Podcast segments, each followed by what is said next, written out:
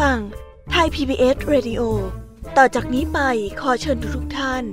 รับฟังรายการ นิทานแสนสนุกสุดหันษา ที่รังสรรค์มาเพื่อน้องๆ ในรายการ Kiss Hour ค่ะ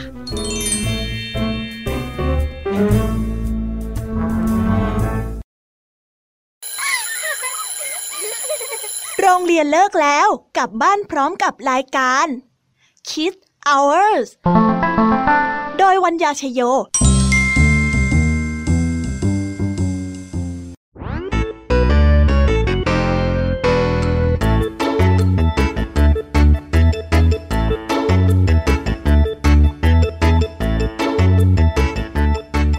สวัสดีค่ะพี่แยมมี่ที่แสนน่ารักมารายงานตัวให้กับน้อง ๆ แล้วค่ะ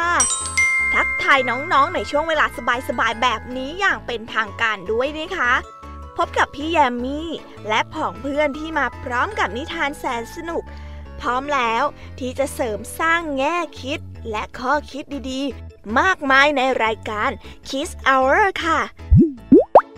สำหรับวันนี้ค่ะ รายการ Kiss Hour เนี่ย มาพร้อมกับนิทานในหัวข้อ โกหกไม่ดีค่ะ ใช้แล้ว โกหกไม่ดี เหมือนกับศีลข้อที่สาม ที่ให้เราท่องสวดมนต์ทุกวันยังไงล่ะคะ ไหนไหนไหน มีใครเคยโกหกบ้าง ยกมือหน่อยเร็วสำหรับคนที่ไม่โกหกเนี่ย พี่แยมต้องขอปรบมือให้เลยทีเดียวเชียวนะคะ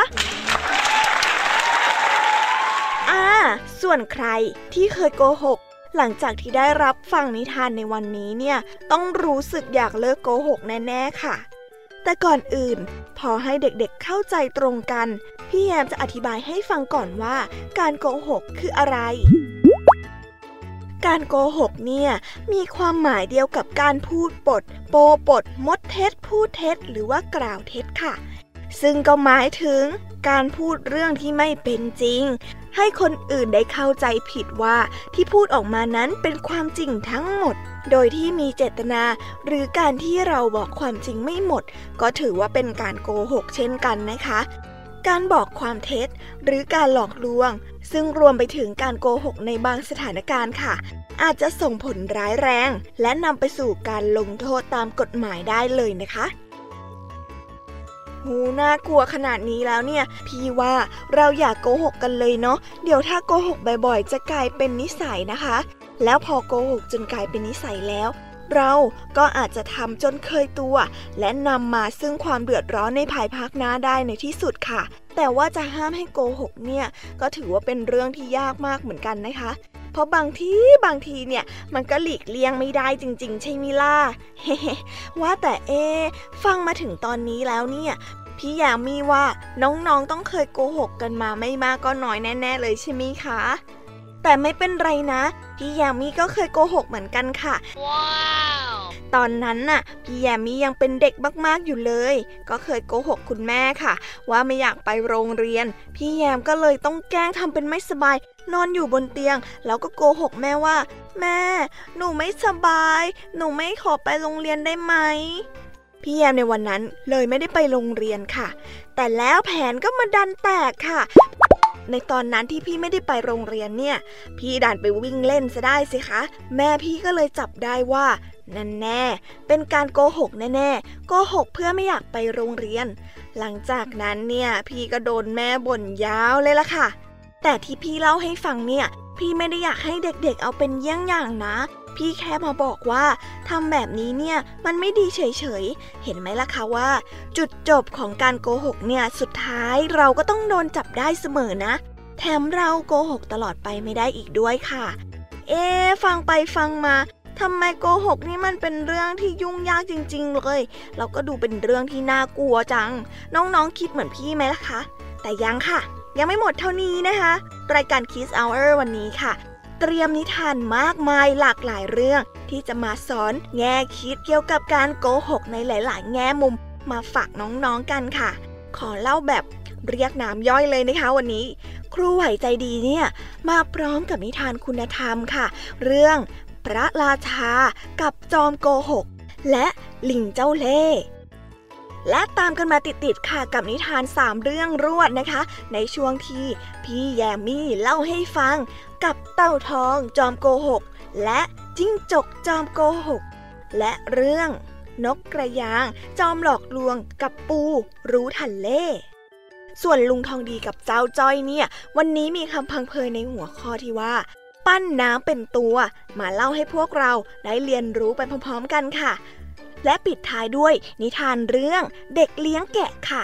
โดยเป็นนิทานจากทางบ้าน หรือว่าพี่เด็กดีนั่นเองโหนิทานแน่นมากๆเลยนะคะ วันนี้ พี่แยมพูดเอง พี่ยังอยากฟังนิทานเร็วๆเลยอะ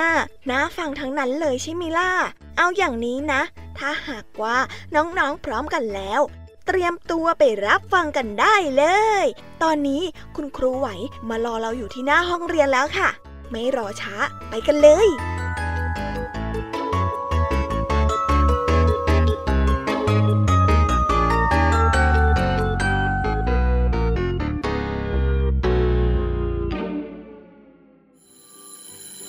เสียงออดดังแล้ว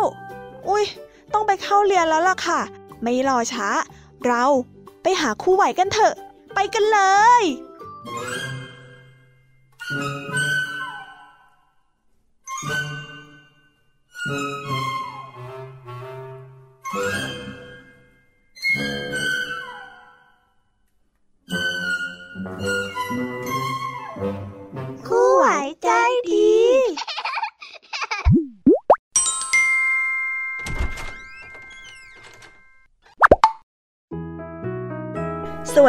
เด็กๆ เป็นอย่างไรกันบ้าง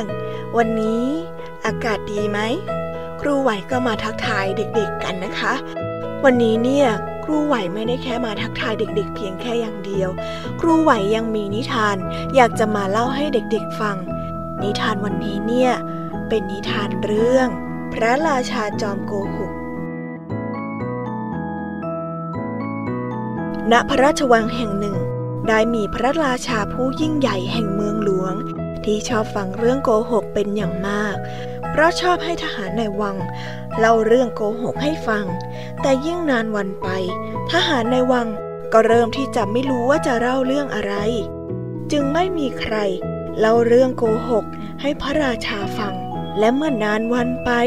พระราชาที่ไม่ได้ฟังเรื่องโกหก ที่พระองค์ชอบ ก็เกิดความเบื่อหน่าย จึงได้ให้ทหารเป่าประกาศ หาคนที่เล่านิทานไปทั่วทุกมุม ท่านพ่อแม่พี่น้องทั้งหลาย หากท่านใดสามารถเล่าเรื่องโกหกที่เป็นเรื่องถูกใจของพระราชาได้ พระราชาจะยกราชสมบัติให้ ประชาชนทั้งหลาย เมื่อได้ฟังทหารเป่าประกาศเช่นนั้น ชาวบ้านทุกคน ก็ต่างมีความประสงค์ อยากจะเล่าเรื่องโกหก ให้พระราชาฟังกันเป็นจำนวนมาก ในวันนี้จึงเต็มไปด้วยชาวบ้านมากหน้าหลายตา ที่มาพร้อมกับเรื่องโกหก ที่หวังว่าพระราชาจะถูกใจ โดยชายคนแรก เริ่มเล่าว่าพ่อของข้าพระพุทธเจ้า มีคาถาอยู่อันหนึ่งคาถานี้ยาวมาก เวลาจะต้อนแกะก็ไม่ต้องยุ่งยาก และก็ไม่ต้องเดินตามแกะด้วย เพียงแค่ยื่นไม้กระทานี้ออกไป ก็สามารถเลี้ยงแกะได้อย่างสบาย เวลากลางคืนก็ใช้ไม้กระทาอันนี้เคลียร์ดวงอาทิตย์ทั้งหลาย ให้มากองรวมกันและส่องแสงอยู่ตรงที่นอนได้ พระราชาฟังชายเลี้ยงแกะเล่าเรื่องกระทา ก็ไม่พอพระทัยจึงตรัสขึ้นมาว่า ในสมัยก่อน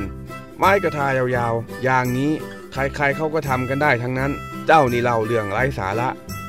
ทหารนำชายเลี้ยงแกะคนนี้ไปเคี่ยน ต่อมาถึงเวลาของชายคนที่จะเล่าเรื่องต่อไปบ้าง เขาได้เริ่มเล่าว่า ปู่ขอข้าพระพุทธเจ้า เป็นเจ้าสัว มีกล้องยาวมาก เวลาจะจุดต้องจุดที่ดวงตะวัน พระพุทธเจ้าข้าพระราชาได้ฟังดังนั้น ก็ตรัสต่อไปว่า กล้องยาของข้าก็จุดกับแสงพระอาทิตย์เหมือนกัน เจ้าโกหกไม่เข้าท่า ทหารนำตัวไปเคี่ยนขั้นถึงลำดับของชายคนที่สามเล่าบ้าง เขาก็ได้เริ่มเล่าว่า เมื่อคืนข้าถูกลมพายุพัดจนต้องแยกออกจากกัน เกิดเป็นไฟคุขึ้น ต้องใช้เข็มเย็บติดกันไว้ พระราชาจึงได้ตรัสว่า ฟ้าแยกอย่างนี้ข้าก็เห็นบ่อยๆ เหมือนรอยไหวทหารนำตัวชายผู้นี้ไปโบย ชายคนที่สี่เล่าต่อว่าวัวของข้าพระพุทธเจ้า ปากกว้างมาก กินหญ้าได้ทั้งรถชายคนที่ห้าเล่าว่า ขณะที่ข้าพระพุทธเจ้า เป็นตุนปักเป็ดอยู่ เป็ดก็บินหนีไปทั้งทั้งที่ร้อนร้อนชายคนที่หกเล่าว่า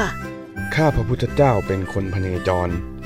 ได้ขี่อูดร่อนเล่ไปในทะเลทราย เหงื่อไหลออกมายาวราวกับสายน้ำทำให้เย็นชื่นใจ พระราชา ทรงฟังนิทานที่ทุกคนเล่าก็ไม่พอใจ ตัดสั่งให้นำตัวไปโบยทุกคน จนคนที่อาสาเล่านิทานคนอื่นๆ ต่างหวาดกลัวกันไปหมด แต่ก็ได้มีชายคนหนึ่ง เดินจุงลาเข้ามาในวัง พระราชาทรงเห็น ก็แปลกพระทัยยิ่งนัก เพราะบนหลังของลา มีลังใบใหญ่ซ่อนอยู่หลายใบ พระราชาจึงตัดกับชายหนุ่มไปว่า นี่พอหนม เจ้าจุงลาเข้ามาในพระราชวังนี้หรือชายหนุ่มก็ได้ตอบกลับว่า พระองค์ ช่างลืมหลงเรื่องราวความหลัง พระองค์ได้ขโมยทองของข้าพระพุทธเจ้า มาหลายหลังข้าพเจ้ามาตามหาพระองค์เกือบปีแล้ว ก็มาพบที่นี่แหละพระพุทธเจ้าค่ะ พระราชากล่าวด้วยความโกรธโกหก เจ้าพูดเรื่องสกปรกหน้าบัดสีพระองค์ทรงเชื่อข้าที่ข้าพระพุทธเจ้าพูดโกหกฉะนั้นเหรอพระองค์ทรงยกสมบัติให้ข้าพระพุทธเจ้าเถิดพระเจ้าค่ะ พระราชากล่าวออกมาด้วยเสียงหัวเราะที่มีชัยชนะ เรื่องโกหกของเจ้าเนี่ยถูกใจข้ายิ่งนัก แต่ว่าเรื่องที่ข้าบอกว่าจะยกรางวัลให้กับผู้ที่เล่านิทานให้แล้วข้าถูกใจเนี่ย ก็เป็นเรื่องโกหกจากข้าเช่นกัน เอาละวันนี้ข้าสนุกมากพอแล้ว พวกเจ้าออกไปกันได้ ข่าวเรื่องการโกหกของพระราชาลือสะพัดไปทั่วทั้งเมือง จนทำให้คนในเมืองเกิดความไม่นับถือในตัวของพระราชา จึงได้ค่อยๆทยอย ย้ายออกไปอยู่เมืองอื่น จนทำให้ในที่สุด เมืองนั้นก็ไม่มีประชาชน กลายเป็นเมืองล้าง เหลือแต่เพียงพระราชา เหลือแต่เพียงพระราชาจอมโกหก ที่ต้องเผชิญหน้ากับความจริง และผลแห่งการโกหกด้วยความเงียบเหงา นิทานเรื่องนี้ ให้แง่คิดและคติสอนใจที่ว่า ไม่ว่าจะเป็นใคร หากพูดโกหก หรือพูดปดมดเท็จ ก็จะนำความเสื่อมเสียมาให้ตัวเอง ได้ทั้งสิ้น ไม่เว้นแม้กระทั่ง พระราชาผู้ยิ่งใหญ่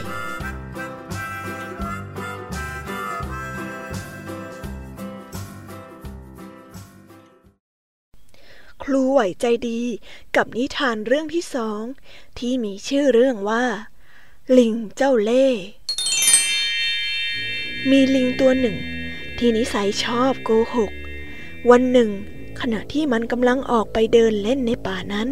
ก็ได้พบกับหมีตัวหนึ่งเข้า ที่กำลังกินลังพึ่งอย่างอร็ดอร่อย มันจึงพูดขึ้นมาว่า อย่ามัวกินลังพึ่งนี้อยู่เลย ตรงป่าด้านโน้นน่ะข้าพึ่งผ่านมาข้าเห็นลังพึ่งบนต้นไม้ เยอะแยะเลยละถ้าเจ้าไม่รีบไป เดี๋ยวก็มีหมีตัวอื่น เอาไปกินซะหมดหรอก เจ้าหมีได้ยินดังนั้น จึงวางรังพึ่งที่กำลังกินอยู่ และรีบไปโดยเร็ว เจ้าลิงจึงรีบคว้าลังพึ่งมากิน พร้อมกับหัวเราะเยาะ ดูเจ้าหมีนางโง่สิรีบจำใหญ่เลยจี๊ดจ๊กจ๊กจี๊ดหลังจากที่ได้กินหลังพึ่งแล้ว มันก็เดินต่อไป และได้ไปเจอกับค้างคาวที่กำลังกินกล้วยอยู่ มันก็บอกกับค้างคาวว่า อย่ามัวแต่กินกล้วยผลเล็กอยู่เลย ป่าตรงด้านหลังนู้นน่ะข้าเพิ่งผ่านมาข้าเห็นกล้วยใหญ่ มีผลเยอะแยะ แล้วก็งามมากๆเลยนะ สุกเหลืองน่ากินกว่านี้อีก เจ้าไม่รีบไปเหรอ เจ้าไม่รีบไปเนี่ย เดี๋ยวข้างคาวตัวอื่นจะเอาไปกินซะหมดนะค้างคาว ได้ยินดังนั้น ก็ปล่อยกล้วยที่ตัวเองกำลังกิน เลยรีบบินไปโดยเร็ว ส่วนเจ้าลิงก็รีบคว้ากล้วย มากินพร้อมกับหัวเราะเยาะ ด้อเซ่เจ้าข้างคาวหน้าโง่ รีบบินไปใหญ่เลยจี๊ดหลังจากที่กินกล้วยจนพอใจแล้ว เจ้าลิงจอมโกหก ก็ได้เดินต่อไป คราวนี้ได้เดินไปเจอช้างกำลังกินอ้อยอยู่ มันก็บอกกับช้าง เหมือนที่บอกกับเจ้าหมีและเจ้าขังคาวว่า อย่ามัวแต่กินอ้อยเล็กๆ น้อยๆ นี่อยู่เลย ตรงป่าด้านนู้นน่ะ ข้าเพิ่งไปมา มีต้นอ้อย ใหญ่และงดงามมากๆ เต็มไปหมดเลยนะท่าน ถ้าท่านไม่รีบไปเนี่ย ช้างตัวอื่นก็ต้องเอาไปกินหมดแน่ๆเลยล่ะ เชื่อข้าสิจี๊ดเจ้าช้างได้ยินดังนั้น ก็วางอ้อยที่กำลังกินลง ก็วางอ้อยที่กำลังกินอยู่ และรีบไปโดยเร็ว ส่วนเจ้าลิงก็คว้าอ้อยนั่นมากิน พร้อมกับหัวเราะเยาะดูสิ เจ้าช้างหน้าโง่รีบเดินใหญ่เลย หลังจากที่กินลังพึ่ง กินกล้วยและกินอ้อยจนอิ่มหนำแล้ว เจ้าลิงก็ได้นอนหลับไปอย่างสบาย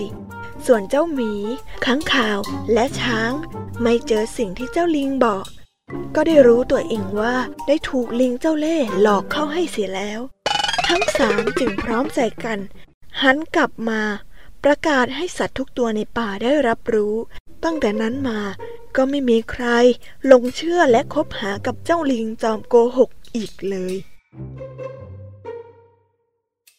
โดยความเหงาที่ไม่มีสัตว์ตัวใดในป่า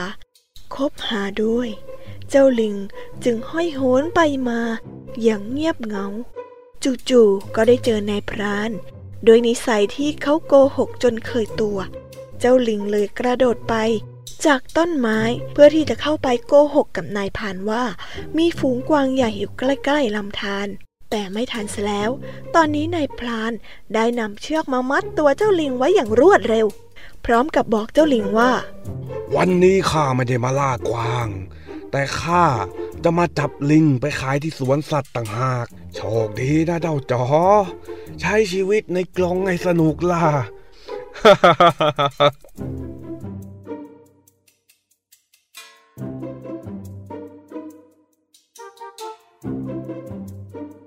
การพูดโกหกนั้น ผิดศีลข้อที่สี่ทำให้กลายเป็นผู้ที่ไม่น่าเชื่อถือ ไม่เป็นที่รักใคร่และน่าไว้วางใจแก่ผู้อื่น สุดท้ายก็ไม่มีใครอยากคบหาสมาคมด้วย หากสังคมใดมีสังคมที่ชอบพูดแต่โกหก เพื่อผลประโยชน์ของตัวเอง สังคมนั้นก็จะเป็นสังคมที่ไม่น่าอยู่ มีแต่ความเดือดร้อนวุ่นวายไม่รู้จบนำซ้ำเมื่อโกหกจนเคยตัว ก็นำ ก็อาจจะนำความเดือดร้อนมาให้ เหมือนกับลิงเจ้าเล่นั่นเองสำหรับวันนี้นิทานจากครูไหวใจดี ก็มีเพียงเท่านี้สำหรับวันนี้ สวัสดีค่ะ ครูไหวใจดี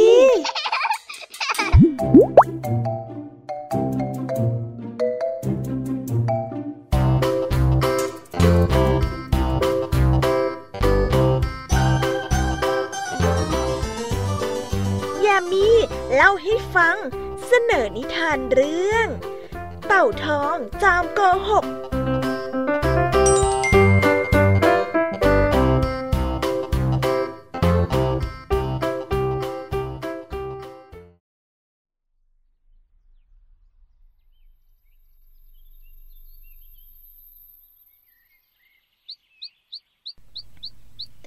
ในสวนดอกไม้แห่งหนึ่ง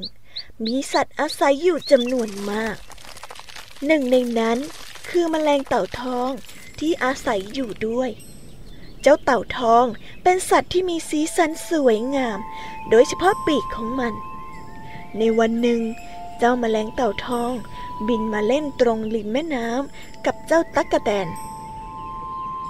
เจ้าตั๊กแตนสังเกตว่า ปีกของเจ้าเต่าทอง มีสีสันที่สวยงามมาก จึงอยากมีปีกที่สวยอย่างนั้นบ้าง จึงถามไปว่า เออเจ้าเต่าทองจ้าทำไมปีกของเธอสวยจังเลยอะข้าน่ะอยากมีปีกสีนี้มานานแล้วนะ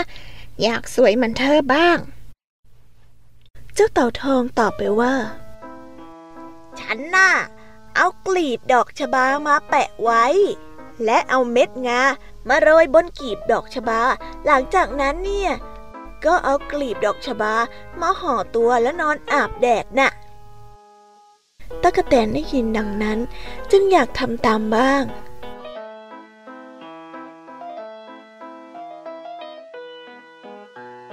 จนเวลาผ่านไปนานมาก เพื่อนๆของเจ้าตะกะแตน ได้แก่ จิ้งหรีด แมงปอ ดวง พึ่ง รู้สึกเป็นห่วง และตกลงว่าจะออกไปตามหาเจ้าตะกะแตน เพราะถามใครก็ไม่มีใครรู้ว่าเจ้าตะกะแตนหายไปไหน จนกระทั่ง เดินออกไปเจอเจ้าเต่าทอง จึงสอบถามเจ้าเต่าทองว่า เต่าทอง เจ้าเห็นตะกะแตนหรือเปล่าวะเพื่อนรักของพวกเราเอง เต่าทองได้ตอบไปว่านอนนอนเพื่อนของเธอนอนอาบแดดอยู่ที่ริมสระน้ำแล้วเจ้าตะกะแตนไปนอนอยู่ตรงนั้นทำอะไรกันน่ะ เต่าทองก็ได้พูดขึ้นมาว่าตะกะแตนเขาอยากมีปีกสวยเหมือนฉัน ฉันก็เลยโกหกเขาไป ไม่คิดว่าจะทำจริงๆอะ ช่วยไม่ได้ จิ้งหรีดและเพื่อนๆ ได้ยินดังนั้นจึงรู้สึกโกรธมาก แล้วรีบไปปลุกเจ้าตั๊กแตนตั๊กแตน ตื่นได้แล้วพวกเรามาช่วยเธอแล้วนะ ใช่ใช่พวกเราอะมาช่วยเธอแล้วข้าตื่นไม่ไหวแล้ว ไม่รู้เป็นอะไร ปวดหัวมากเลย เพื่อนๆจับตัวตั๊กแตนดูตัวของเจ้าตั๊กแตนร้อนมาก สงสัยจะไม่สบาย จึงช่วยกันพยุงกลับไปบ้านของเจ้าตั๊กแตน ปรากฏว่า ไปถึงบ้าน เจ้าตั๊กแตนไข้ขึ้นสูงมาก ทุกคนเลยช่วยกันดูแลเจ้าตั๊กแตน หลังจากที่ตั๊กแตนหายป่วยแล้วตั๊กแตนก็รู้สึกโกรธเจ้าเต่าทองเป็นอย่างมาก จึงไม่ยอมคุย และไม่เล่นด้วยกับเจ้าเต่าทองอีกเลย เต่าทองรู้สึกผิดต่อตั๊กแตนเป็นอย่างมาก จึงรีบหาของที่ตั๊กแตนชอบกิน นั่นก็คือ ยอดอ่อนของหญ้าไปฝากตั๊กแตน พร้อมกับเอ่ยคำขอโทษ และสัญญาว่า เจ้าตั๊กแตนต่อจากเนี้ยข้าจะไม่โกหกอีกแล้วนะ ฉันสัญญา ฉันขอโทษ ตั๊กแตนก็ได้ให้อภัยและกลับมาเป็นเพื่อนกันเหมือนเดิม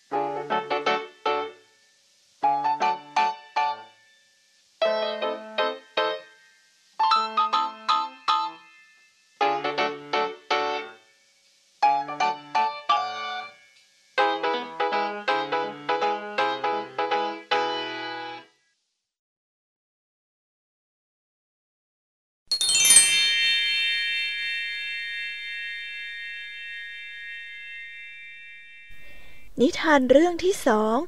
จิ้งจกจอมโกหกกละครั้งหนึ่งนานมาแล้วณป่าใหญ่แห่งหนึ่ง ได้มีเจ้าจิ้งจกจอมโกหกอยู่ตัวหนึ่ง ได้กำลังบนพลึมพลำกับตัวเองว่า โอ้ยน่าเบื่อน่าเบื่อ ตั้งแต่เช้าข้ายังไม่ได้พูดโกหกเลยทนไม่ไหวแล้ว ต้องทำอย่างไร ต้องทำอย่างไร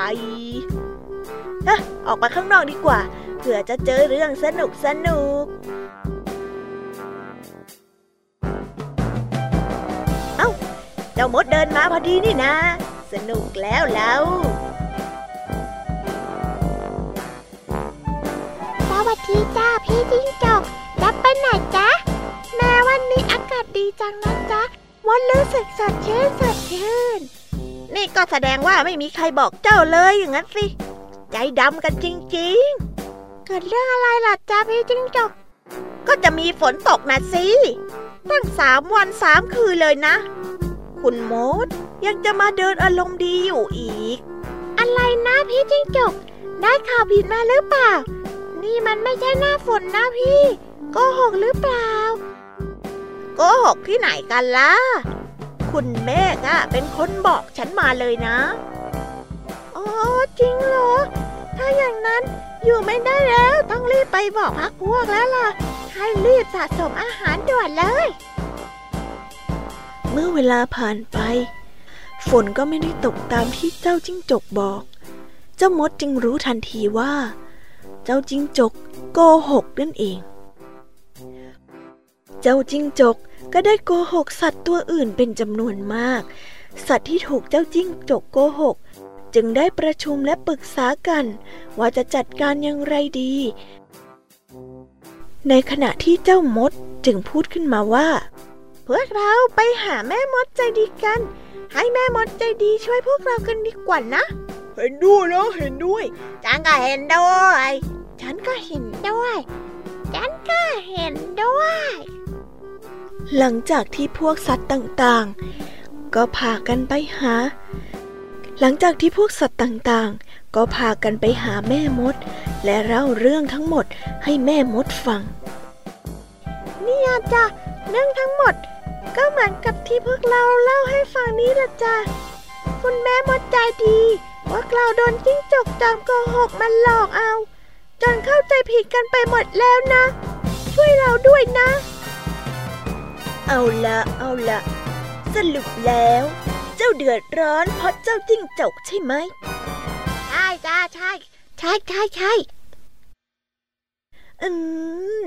ถ้าเป็นอย่างนั้นข้าจะลงโทษเจ้าจิ้งจก แต่เดียว ขอเปิดตำราก่อนนะ โอ้โอ้เจะแล้วบทลงโทษสำหรับผู้ที่ชอบโกหก เมื่อใดที่เจ้าจิ้งจกพูดโกหก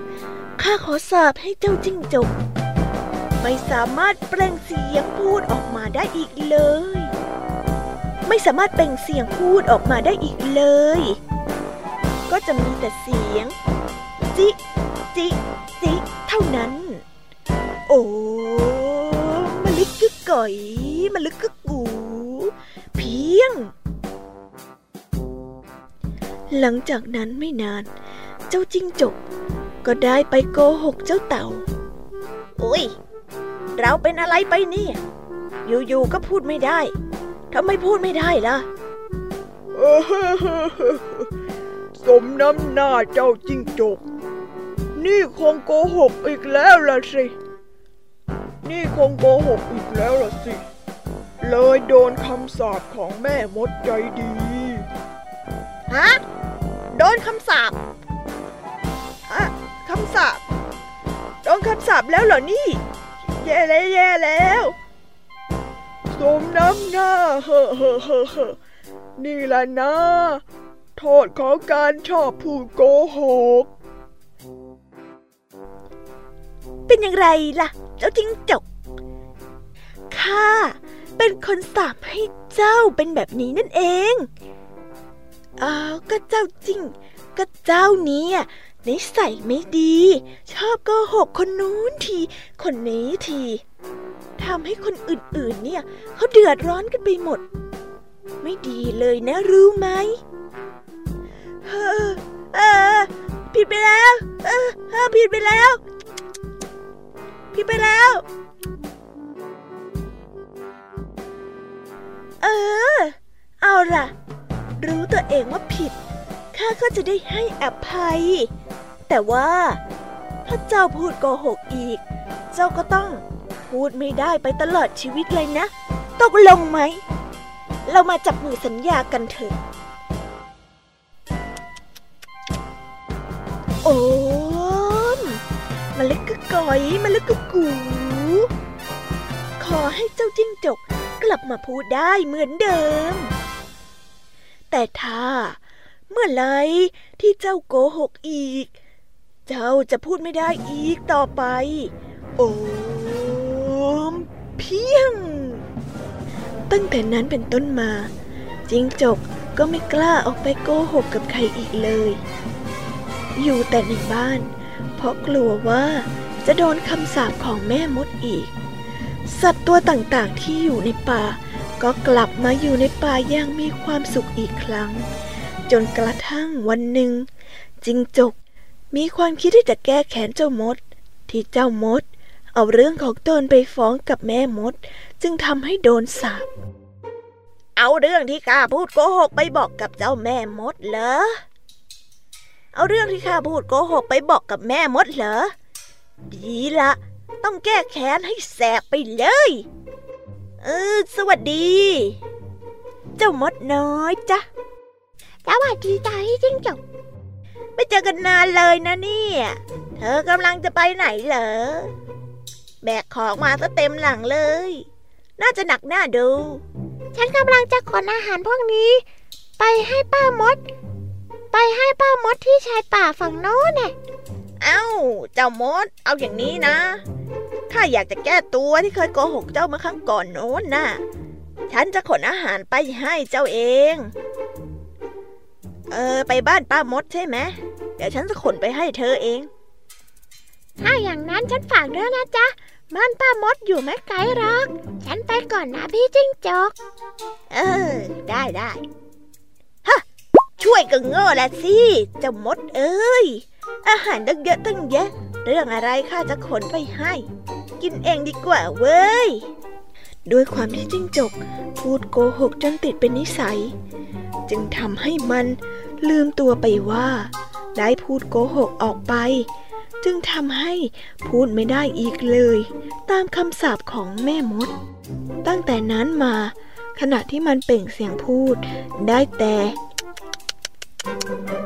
เท่านั้นเอง มันอับอายเพื่อนๆในป่ามาก จึงอพยพมาอยู่ในบ้านคน แบบที่เราเห็นทุกวันกันนี่ยังไงล่ะคะ เวลาได้ยินเสียงจิ้งจกร้อง มันก็อาจจะกำลังบอกว่าอย่าโกหกแบบมันก็ได้นะคะ นิทานเรื่องนี้สอนให้รู้ว่า การโกหกเป็นสิ่งที่ไม่ดี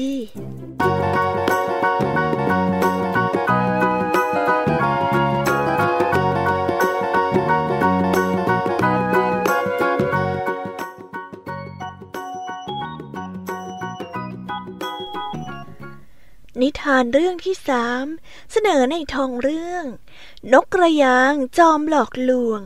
กับปู่รู้ทันเล่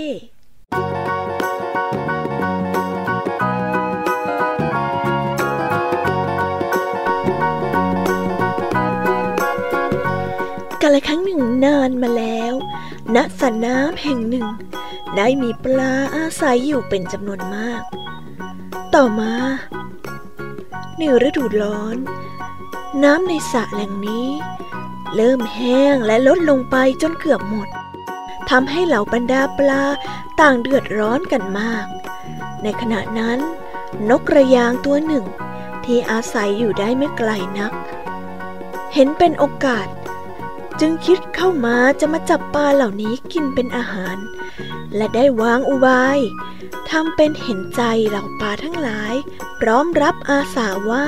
จะพาไปอยู่ในสระน้ำแห่งใหม่ ที่ใหญ่กว่าเดิมและลึกกว่าเดิม และมีน้ำมาก พร้อมทั้งดอกบัวนานาพันธุ์ที่ทำให้พวกปลาสนใจ แต่ยังไงก็ไม่เชื่อใจนกกระยางสักเท่าไหร่นัก นกกระยางจึงบอกให้ทดสอบ ส่งปลาตัวใดตัวหนึ่ง ไปดูสระน้ำกับตนก่อนก็ได้ เมื่อปลาดำสำรวจจนทั่วสระแล้ว นกกระยางก็พากลับมาอย่างที่เดิม และปลาดำก็ยืนยันกับเหล่าปลาตัวอื่นว่า มีสระน้ำแห่งใหม่นั้นอยู่จริง แถมยังอุดมสมบูรณ์มากด้วยทำให้พวกปลาตั้งลงเชื่อและยินดีที่จะไปกับนกกระยาง ดังนั้น นกกระยางจึงฆ่าปลาดำไปเป็นตัวแรก แต่เมื่อถึงสระแหล่งนั้น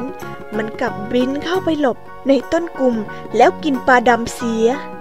จากนั้นก็บินกลับไปรับปลาตัวอื่น แล้วก็ทำเช่นเดียวกันกับเจ้าปลาดำจนกระทั่งปลาหมดสระเหลือเพียงแค่ปูอยู่ตัวเดียว ซึ่งเหตุการณ์เหล่านี้ได้อยู่ในสายตาของเทวดามาโดยตลอด นกกระยางคิดที่จะกินปู เลยเอ่ยชวนปูไปยังสระใหญ่ โดยปูเองก็อยากไปเช่นเดียวกัน แต่ไม่ค่อยไว้ใจนกกระยางเท่าไหร่นัก ปูจึงคิดตรึกตรอง และบอกกับนกกระยางไปว่า ถ้าท่านนกกระยางใช้ปากคาบแล้วแล้วก็บินไปเนี่ย เกรงว่าข้าจะต้องพัดตกลงมา แต่หากข้าเนี่ย ใช้ก้ามของข้าหนีบคอของเจ้าไว้ คงจะมั่นคงกว่านะ เจ้านกกระยางไม่รู้สึกระแวงเจ้าปูเลยแม้แต่น้อย ซึ่งการที่ปูทำเช่นนี้ ก็เพื่อว่า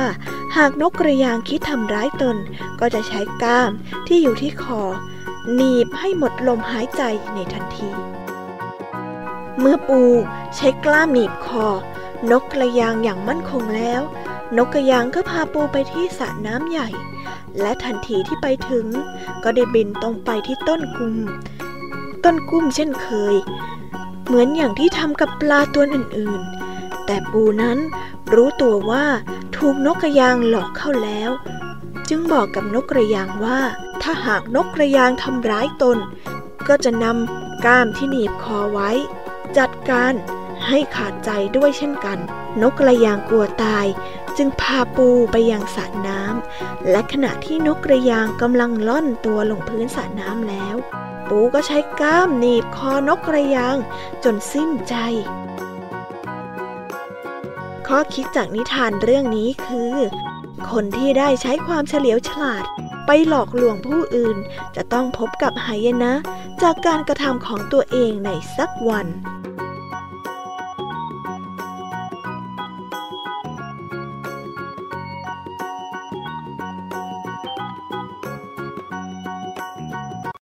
น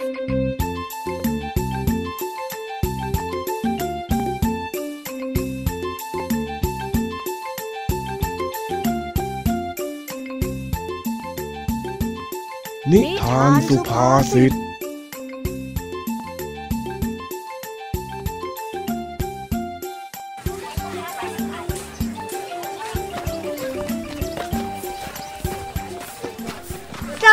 วิเศษจ้าสบู่วิเศษ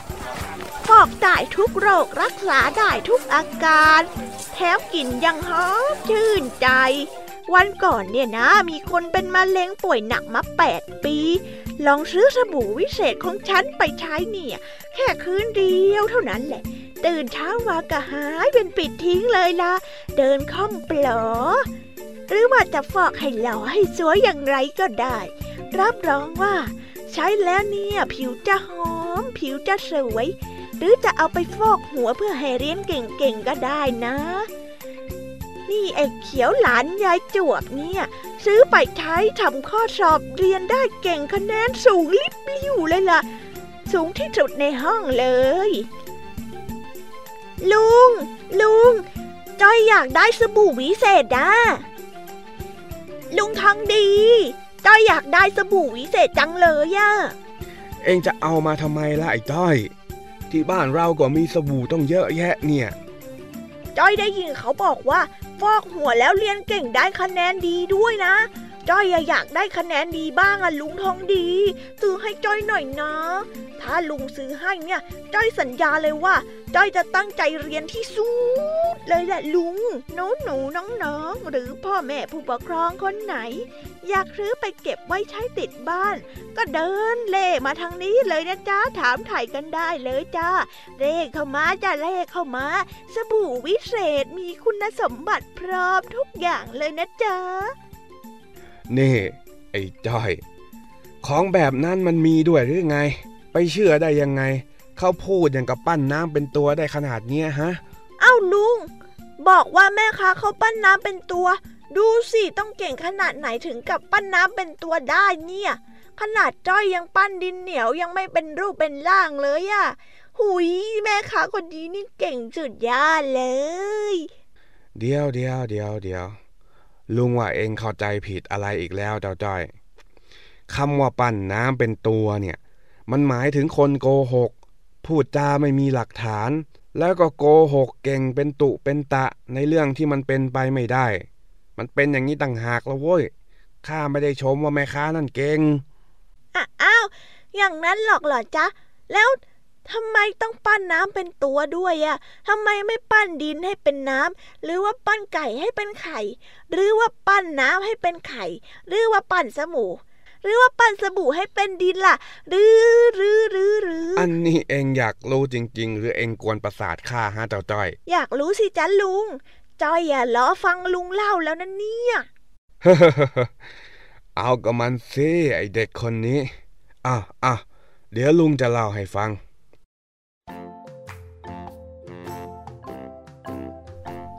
กาละครั้งหนึ่ง ที่โรงเรียนแห่งหนึ่งมีการประกวดปั้นงานศิลปะ ครูก็ถามเด็กในห้องว่า ใครจะปั้นอะไร เด็กๆในห้อง บ้างก็ตอบว่าจะปั้นดินเหนียวเป็นช้าง บ้างก็ตอบว่าจะปั้นดินน้ำมันเป็นเครื่องบิน บ้างก็ว่าจะปั้นขี้ผึ้งเป็นเทียน แต่มีเด็กนิสัยชอบโกหกคนหนึ่งที่บอกว่าจะปั้นสิ่งที่ยิ่งใหญ่ และต้องได้รางวัลที่หนึ่งแน่นอน แถมยังบอกเด็กคนอื่นว่า อย่าส่งงานเข้าประกวดเลย เพราะยังไงก็แพ้เขาอยู่ดี จึงทำให้เพื่อนๆไม่ค่อยชอบเด็กคนนี้นัก ถึงวันประกวดจริง ทุกคนมีรูปปั้นจากสิ่งต่างๆส่งมาประกวดกันหมด แต่เด็กชายจอมโกหก ถือเพียงถังใส่น้ำเปล่ามา แล้วบอกกับเพื่อนๆว่า ตนเองนั้น ปั้นมนุษย์ที่รูปงามที่สุด แต่ว่ากว่าจะแบกมาถึงโรงเรียนนั้น มนุษย์มันได้ละลายไปสมดแล้ว กลายเป็นน้ำเปล่าไปหมด ทุกคนต่างก็ไม่มีใครเชื่อน้ำซ้ำเด็กชายโกหกยังถูกเพื่อนๆล้อว่าทำได้แค่ปั่นน้ำให้เป็นตัวมาส่ง ดีแต่พูด เด็กชายคนนั้นรู้สึกอับอายมากจึงไม่กล้าโกหกอีกต่อไป เห็นไหมหลายจ่อย คนเราเนี่ย ถ้ายิ่งพยายามโกหก ในเรื่องอะไรที่มันเป็นไปไม่ได้ ก็จะยิ่งถูกคนอื่นมองว่าเราเนี่ยโง่ แถมมันยังจะย้อนกลับมาเป็นภัยกับตัวเราเองอีกเห็นไหม รู้อย่างนี้แล้ว ยังจะเชื่อยายแม่ค้าขายสบู่นั่นอยู่อีกหรือเปล่า ไม่อะจ้ะรีบกลับบ้านกันดีกว่าลุง อยากเรียนเก่งก็ต้องทำการบ้าน ลุงก็รีบตามมานะ จ้อยกลับก่อนละฟิว อ้าวบทจะไปก็ไปกันซะอย่างนี้เลยจอยเอ้ย นิทานสุภาษิต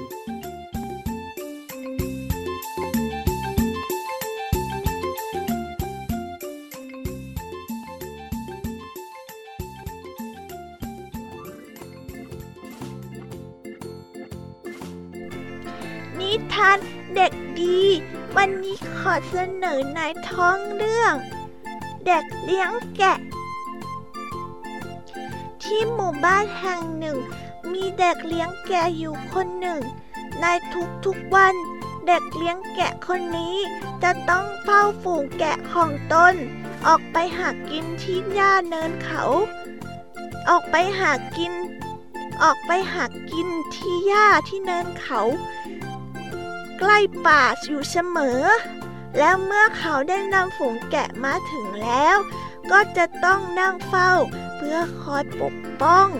พ้นจากการเป็นเหยื่อของหมาป่า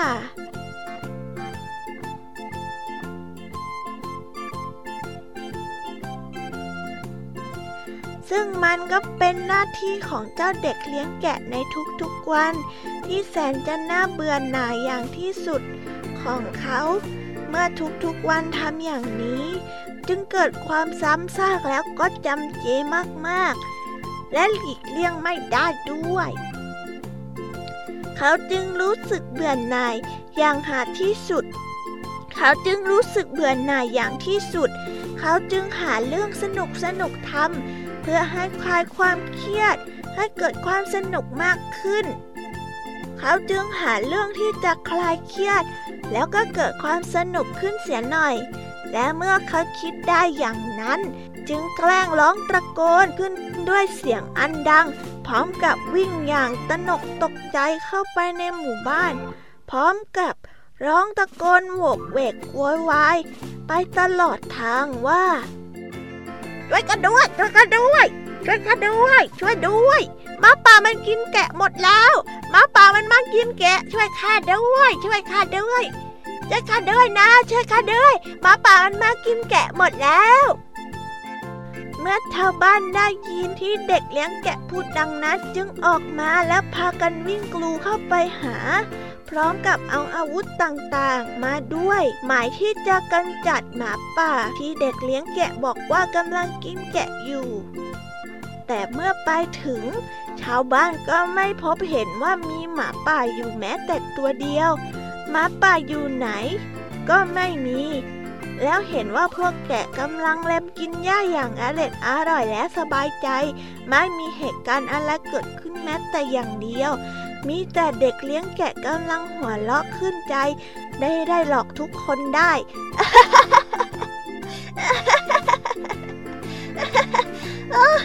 สนุกจังเลยขับโดนเด็กหลอกด้วยอะเจ้าเด็กเลี้ยงแกะได้แต่ยิ้มหน้าละรื่น พร้อมกับบอกพวกชาวบ้านที่กำลังยืนงงอยู่นั่น พร้อมกับบอกชาวบ้านที่กำลังยืนงงอยู่นั่น รู้อย่างนี้ ชาวบ้านจึงรู้ว่า โดนเด็กเลี้ยงแกะหลอกมาพวกท่าน พวกท่านนี่มาช้าไปนิดนึงนะเนี่ย หมาป่ามันวิ่งไปไหนกันหมดแล้วล่ะ เห็นไหมเล่าว่าเส้นยาแดงผ่าแปดมากๆเลยนะ หมาป่ามันวิ่งเข้าไปในป่าแล้ว มันคงกลัวพวกท่านนั่นแหละ ชาวบ้านเมื่อได้ฟังดังนั้น และเห็นเด็กเลี้ยงแกะทำท่าหัวเราะกุ หัวเราะถูกใจอย่างที่สุด จะระงงับด้วยอาการนั้น พวกชาวบ้านรู้อยู่เต็มอกอยู่แล้วว่าเด็กเลี้ยงแกะ หลอกพวกเขาให้วิ่งมา เพราะด้วยเหตุนี้จึงทำให้ชาวบ้านเสียเวลาทำงานไปโดยเปล่าประโยชน์เหมือนไร้ค่า และน่าโมโหมากที่ถูกเด็กหลอกจนสำเร็จ เด็กเลี้ยงแกะก็ได้ทำซ้ำไปซ้ำมาอยู่อย่างนั้น ทุกวันทุกวัน จนกระทั่งวันหนึ่งได้มีหมาป่า เข้ามากินแกะจริงๆ คราวนี้เด็กเลี้ยงแกะ ตาลีตาเหลือกหน้าซีด วิ่งร้องเรียกให้ชาวบ้านช่วยอย่างเสียงหลง แล้วก็ได้ร้องเรียกให้คนช่วยเป็นการใหญ่ ช่วยด้วยใครก็ได้ช่วยที ช่วยด้วยนะ ช่วยด้วย มาป่ามากินแกะหมดแล้วช่วยด้วย ช่วยข้าด้วยนะ ช่วยข้าด้วย ช่วยข้าด้วยหมางป่ามากินแกะหมดแล้วไม่ว่าเด็กเลี้ยงแกะ จะร้องตะโกนขอความช่วยเหลือจนคอแหบแห้งยังไง พวกชาวบ้านก็ไม่มาช่วยเด็กเลี้ยงแกะอีกแล้ว ราะชาวบ้านได้มาช่วยเด็กเลี้ยงแกะหลายต่อหลายครั้งด้วยกัน ชาวบ้านจึงไม่มีใครเชื่อเด็กเลี้ยงแกะอีกแล้ว ก็จะมีใครกันเล่า ที่จะมาเชื่อ คนที่เคยชอบโกหกแบบนี้ และในที่สุดฝูงแกะทั้งฝูงของเด็กเลี้ยงแกะที่ชอบพูดบท ก็เลยต้องถูกหมาป่าขมือบกินเป็นอาหารจนหมด ไม่เหลือแม้แต่สักตัวเดียว เด็กเลี้ยงแกะเลยได้แต่นั่งร้องไห้ โอดควรอย่างน่าสงสาร อยู่ตรงซากของ อยู่ตรงซากของฝูงแกะตัวเอง และพูดด้วยน้ำตาว่าไม่ควรเลย ไม่ควรที่จะพูดโกหกเลย เพราะข้าไม่ดีเองที่ไปโกหกคนอื่นนะเพราะเป็นแบบนี้ข้าคิดที่จะสนุกไปเรื่อยว่าจะรู้ว่ามันไม่ดี ฉันก็ต้องเสียพวกแกไปข้าขอโทษนะข้าเสียใจ เขานั่งร้องไห้ขี้มูกโป่งอยู่คนเดียวกับพวกซากของพวกแกะ อย่างที่เรียกว่า ผิดครั้งนี้ เล่นเอาเขาต้องหัวเราะไม่ออกไปอีกนานเลยทีเดียว นิทานเรื่องนี้ สอนให้รู้ว่า คนที่ชอบพูดโกหกมดเท็จ เมื่อถึงคราวที่พูดความจริง ก็ยากที่จะมีใครเชื่อถือ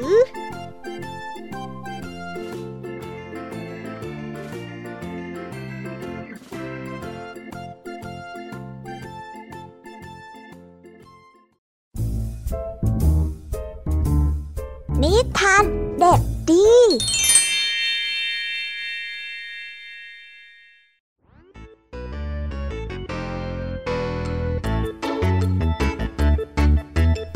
กันบ้างคะน้องๆสำหรับนิทานที่หลากหลายเรื่องราว ในหัวข้อโกหกไม่ดี ที่ได้ฟังกันในวันนี้ค่ะ หลังจากที่ได้รับฟังกันแล้วเนี่ยจำได้ไหมเอ่ยว่าใคร มาเล่าอะไรให้เราฟังกันบ้าง ติ๊กตอกติ๊กตอกติ๊กตอกถ้าจำไม่ได้ เดี๋ยวพี่แยมมี่จะสรุปให้ฟังอีกทีนะคะ ในวันนี้ค่ะ ครูไหวใจดีได้มาเล่านิทานเรื่อง พระราชาจอมโกหก ที่สอนให้รู้ว่า เรา จะเป็นใครหรือยิ่งใหญ่มาจากไหน